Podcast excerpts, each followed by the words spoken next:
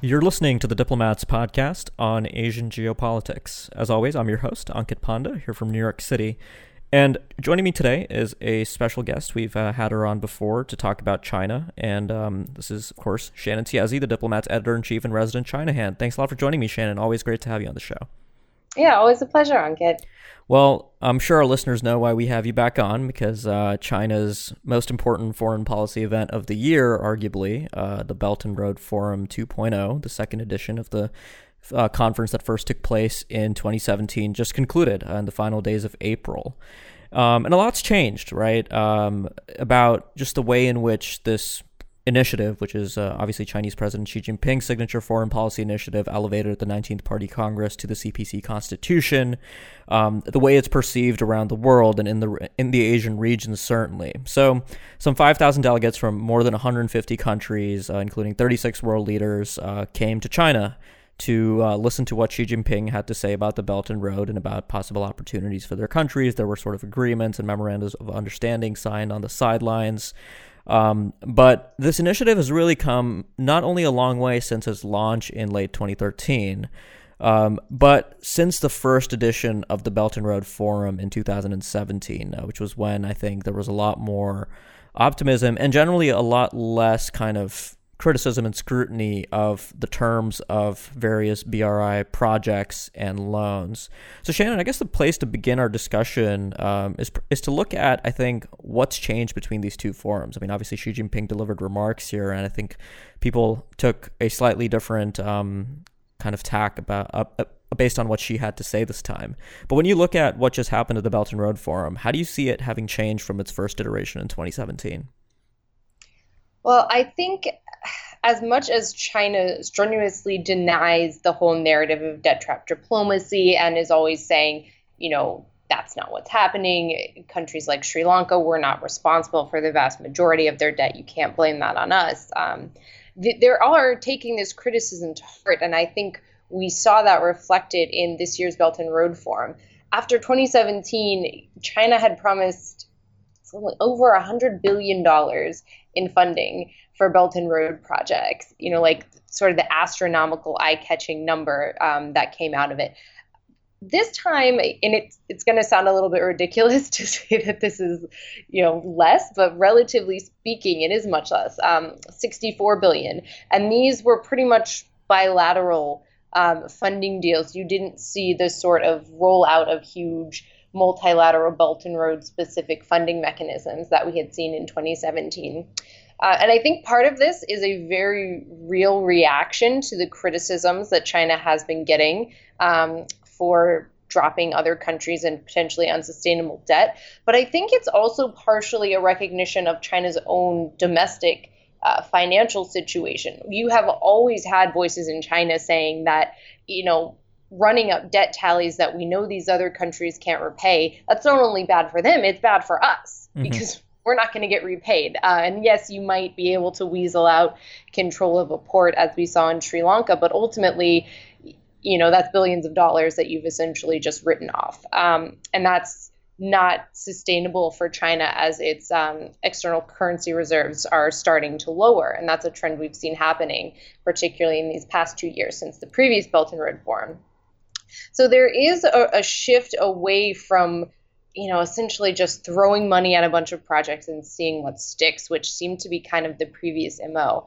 The question, of course, is if the Belt and Road is something other than China ponying up billions of dollars in infrastructure funding. Um, what is that? And and that's never really been clearly defined. Um, and mm-hmm. so that's going to be interesting to see is if China really is trying to move away from this model, is it going to be essentially the same model but on a smaller scale with more sustainable lending requirements? Um, or is it going to be something different with more of an emphasis on kind of the you know soft connections whether that's you know policy making coordination or free trade agreements or cultural exchanges or things like that um, so yeah definitely presuming that there is a third Belt and Road Forum, looking at how it changes between now and then is going to be really interesting.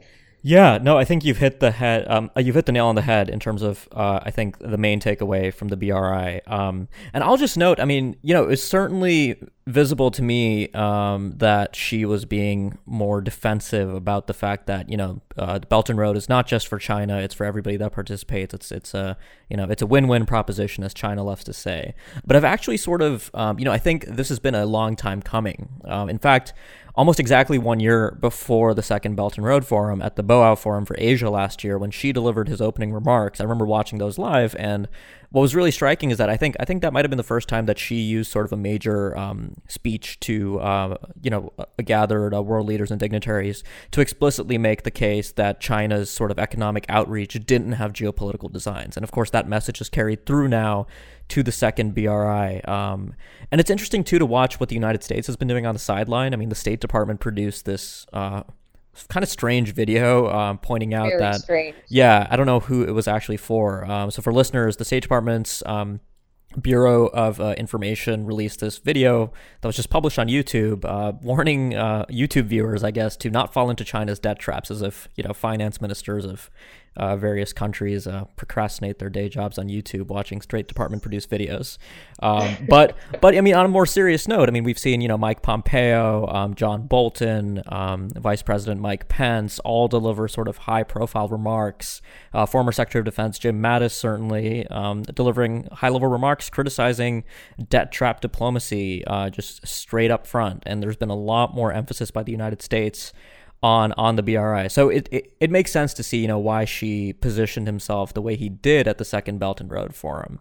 Um, so Shannon, you you wrote a great article, kind of actually taking stock of the level of international representation at this second forum, and just from a quantitative perspective, you know, more world leaders showed up this time. Um, so if you're China, uh, or you know, if you're Xi Jinping, and you sort of look back at what happened last week at the Belt and Road Forum, do you think it was successful or not so much? I think definitely it would count as a success um, for China. And even if it wasn't, they would say that it was because this is their marquee diplomatic event for the year. Um, and it, China just traditionally puts a lot of stock in these numbers. Uh, so being able to say, and, and they kept saying that they had heads of state and government from 37 countries attend, which I guess is technically true if you're counting Xi Jinping. But as I wrote in my article, when they actually gave the list of countries, um, they had included Indonesia as one of the 37, mm-hmm. and Indonesia sent its vice president, um, not President Widodo. So uh, that's what how the diplomat wound up with our count of 36. Mm-hmm. Um, and that's that's an increase um, over the 29 that attended the last Belt and Road Forum. Um, in terms of the number of countries who have signed you know MOUs on the Belt and Road. You know we're over like 160 at this point. Um, so you know in, in terms of the raw numbers, just the general list of countries who are showing their interest in various ways, I think it's definitely a success. Um, but at the same time, you know, kind of counterintuitively, as this is garnering increased interest from around the world, there's also some increased skepticism and some pushback. Um, and I, I, wrote about this in the magazine, um, this month's issue of the Diplomat magazine. I think there's a tendency to confuse the two and say, okay, because countries like Malaysia um, and Pakistan might be a little more critical of the deals that have been signed with China in the past, they are backing out of the Belt and Road, and that's not true. Um, mm-hmm. That's that's taking it too far. They're trying to renegotiate these deals. They're saying, you know, we're still interested in participating. We don't think our previous government, um, for whatever reason, got the best deal that that they could have gotten. Um, in Malaysia, in particular, there are a lot of questions over corruption. Um, the previous Najib's government and its relationship with the 1MDB scandal that may have been tied into inflating some of these project costs with China. Um, but they're renegotiating, right? Um, they're not completely pulling out of the Belt and Road. And so I think what we're going to see moving forward is a China that's a bit more cautious about throwing out these massive loans, and also recipient countries that are a little more cautious about accepting them and um, a little more careful about what the terms are because they know that that is going to bring potentially domestic backlash at home. Mm-hmm. And you know, Kenya was a good example of this. All over the Kenyan media, you had these reports that the terms of the loan that China had provided for building the standard gauge railway meant that Kenya might have to give up control of Mombasa port to China if it was unable to repay them.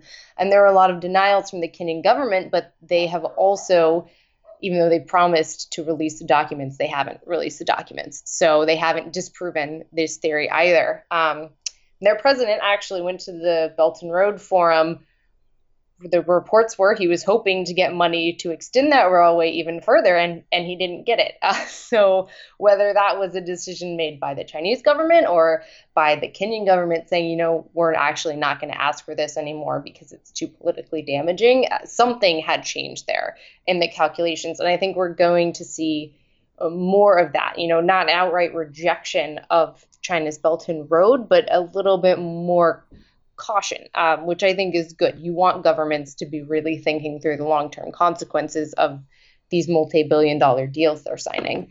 Yeah. I mean, uh, let's talk a bit more about the outcome of many of these sort of distressed Belt and Road Initiative loan projects. Uh, you brought up the example of Hambantota, which is honestly what everybody brings up in discussions of the Belt and Road because it is sort of one of the most shocking examples that really fits into that narrative of this being, you know, a geopolitical thing. For basically a decade, people had talked about Hambantota as being one of, you know, the quote unquote pearls in China's so called string of pearls in the Indian Ocean. So when, of course, you see a distressed debt equity swap there uh, with the Sri Lankan government, with China taking control of the port, it sort of fits into a long brewing narrative. Um, but so there was this really interesting report uh, put out by the Rhodium Group uh, just days before the Belt and Road Summit, and they actually compiled a data set looking at all of the BRI loans that had either been uh, refinanced or written off by China.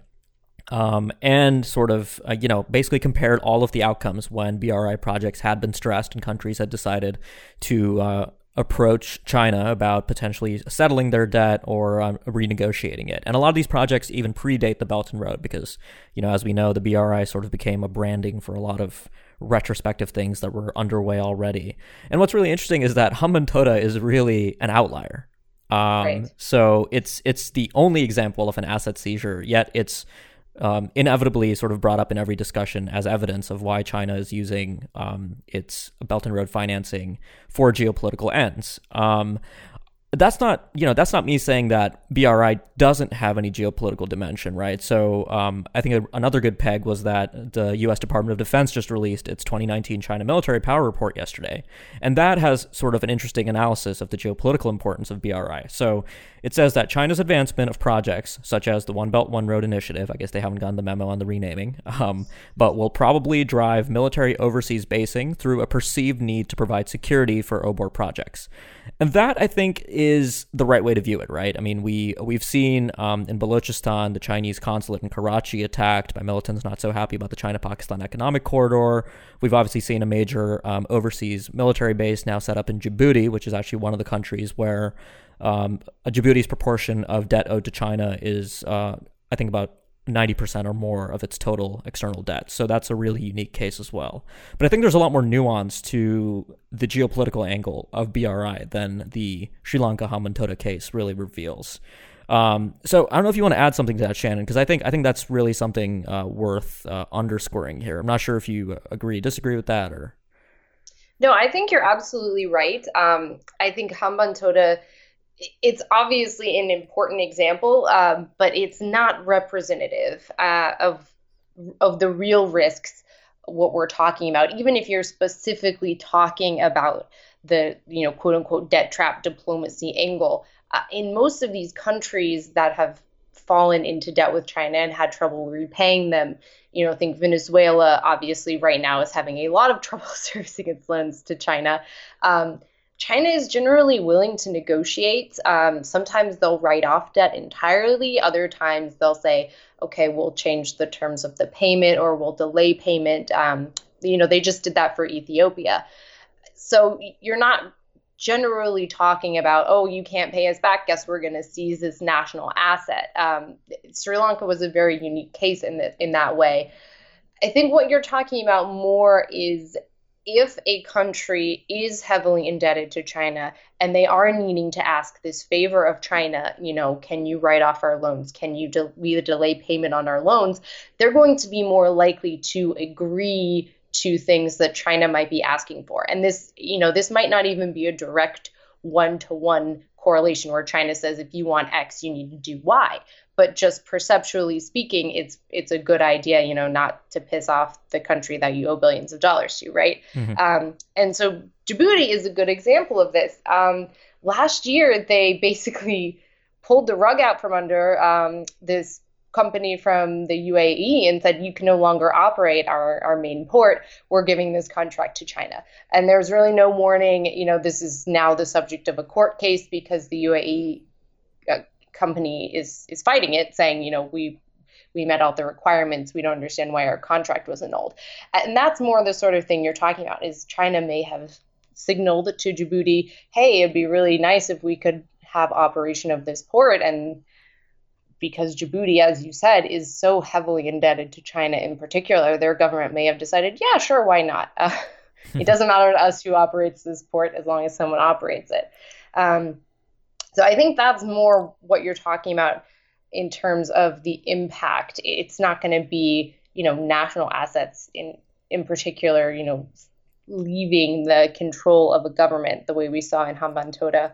Um, the military basing angle is really interesting. Um, there have been reports for a long time linking, you know, Gwadar port, for instance, is always kind of been assumed that eventually that's going to wind up being some sort of Chinese military base, although you know China has always denied that. Um, there have been a lot of reports about various countries in Africa that could wind up hosting Chinese military bases. Um, so far, China's been pretty cautious about this. You know, they opened their one in Djibouti, but they refused to call it a military base. It's a military support facility, and it's very specifically aimed at, in China's explanation, providing service for the UN anti piracy mission they're engaged in. And that really doesn't translate well to opening up a base anywhere else. Um, so they're going to have to broaden the China's own definition of what these overseas military installations' purpose is and function is um, if they're going to add into this network. Um, and that's not to say that that can't happen. And, you know, in the future, I think we probably will see that. But right now, China has been a little bit cautious. I think just conceptually, from the Chinese perspective, they've denied having any interest in this for so long that it's hard to now admit that, yes, we do want to do this. Um, you know, they've always been criticizing the US for its overseas bases and you know the question of imperialism and colonialism gets mixed up in there. So it's a it's a hard step for China to take. Mm-hmm.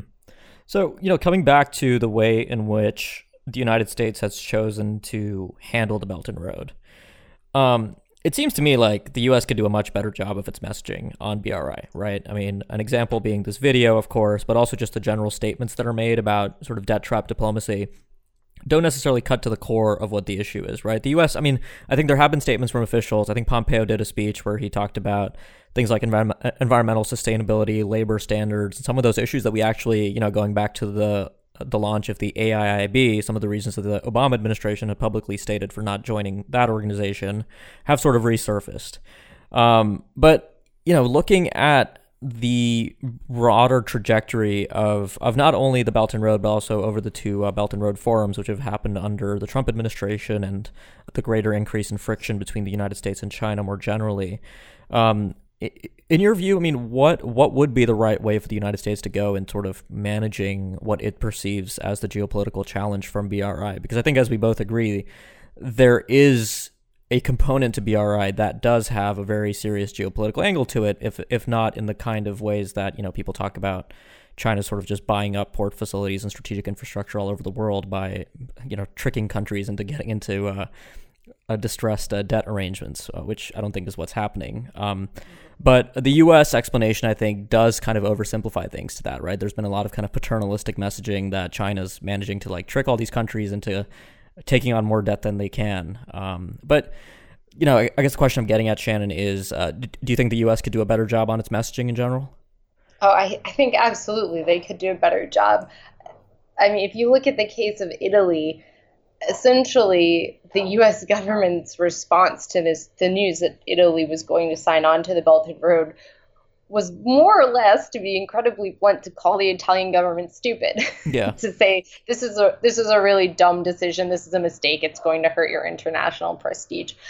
No government in the world, no matter how close your relationship, is going to respond well to that. Mm-hmm. Right? That is not a convincing argument. Um, it it doesn't really have any sway because you're not offering Italy an alternative. Um, you know, you're not saying, okay, well, the U.S. and Europe, we can work together and we can invest in, in these ports and we can help restart your economy. You're just saying, oh, I can't believe you're asking China to do that. Um, and so that's generally the approach that the US has taken to this. And that video that you pointed out earlier is the same sort of thing. It's basically like, man, can you believe that some governments are so dumb as to take on Chinese debt? Which is not helpful. It's not convincing, and it's not going to sway anyone. Like you said, it's doubtful that any foreign min- finance ministers are watching this video on YouTube anyway. But even if they were, their response is not going to be what the US government wants. Um, I think honestly, some of uh, the more cautious European powers, um, particularly Germany and France, have a much uh, more effective strategy, which is basically to say, you know, we're interested. Um, they're not outright antagonizing China by saying, you know, we don't agree with the Belt and Road. They're saying we're interested in theory if, you know, if this project is accompanied by you opening your market to other countries, not just other countries opening their market to China. Mm-hmm. If this comes with the same sort of sustainability and transparency standards that are already, you know, the norm for um, international infrastructure loans, you know, for example, from the World Bank or the IMF.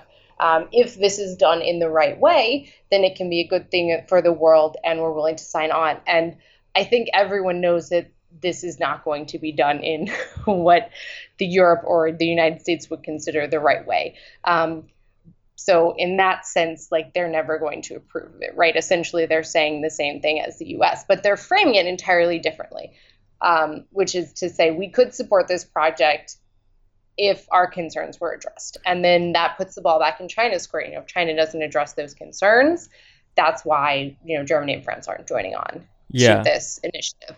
Uh, and that's what the US has been missing. It's basically just been nonstop attacking this project, which again, over 160 countries around the world have signed on to. So there's clearly something attractive there. You can't just stick your head in the sand and pretend that it's not. Um, you, they need absolutely to change their strategy, uh, or it just you end up having embarrassments like the Italy situation where you, you basically send a strong threat to Italy not to do something and Italy goes ahead with it because they think that's their best option. Yeah, I mean reciprocity I think has been a really interesting component of the European reaction. You know, I mean for a while I actually thought that um, because the United States can't compete with China dollar for dollar and have its own Belt and Road, right? This isn't, uh, you know, this is 1945 where the United States proportion of global GDP is what it used to be.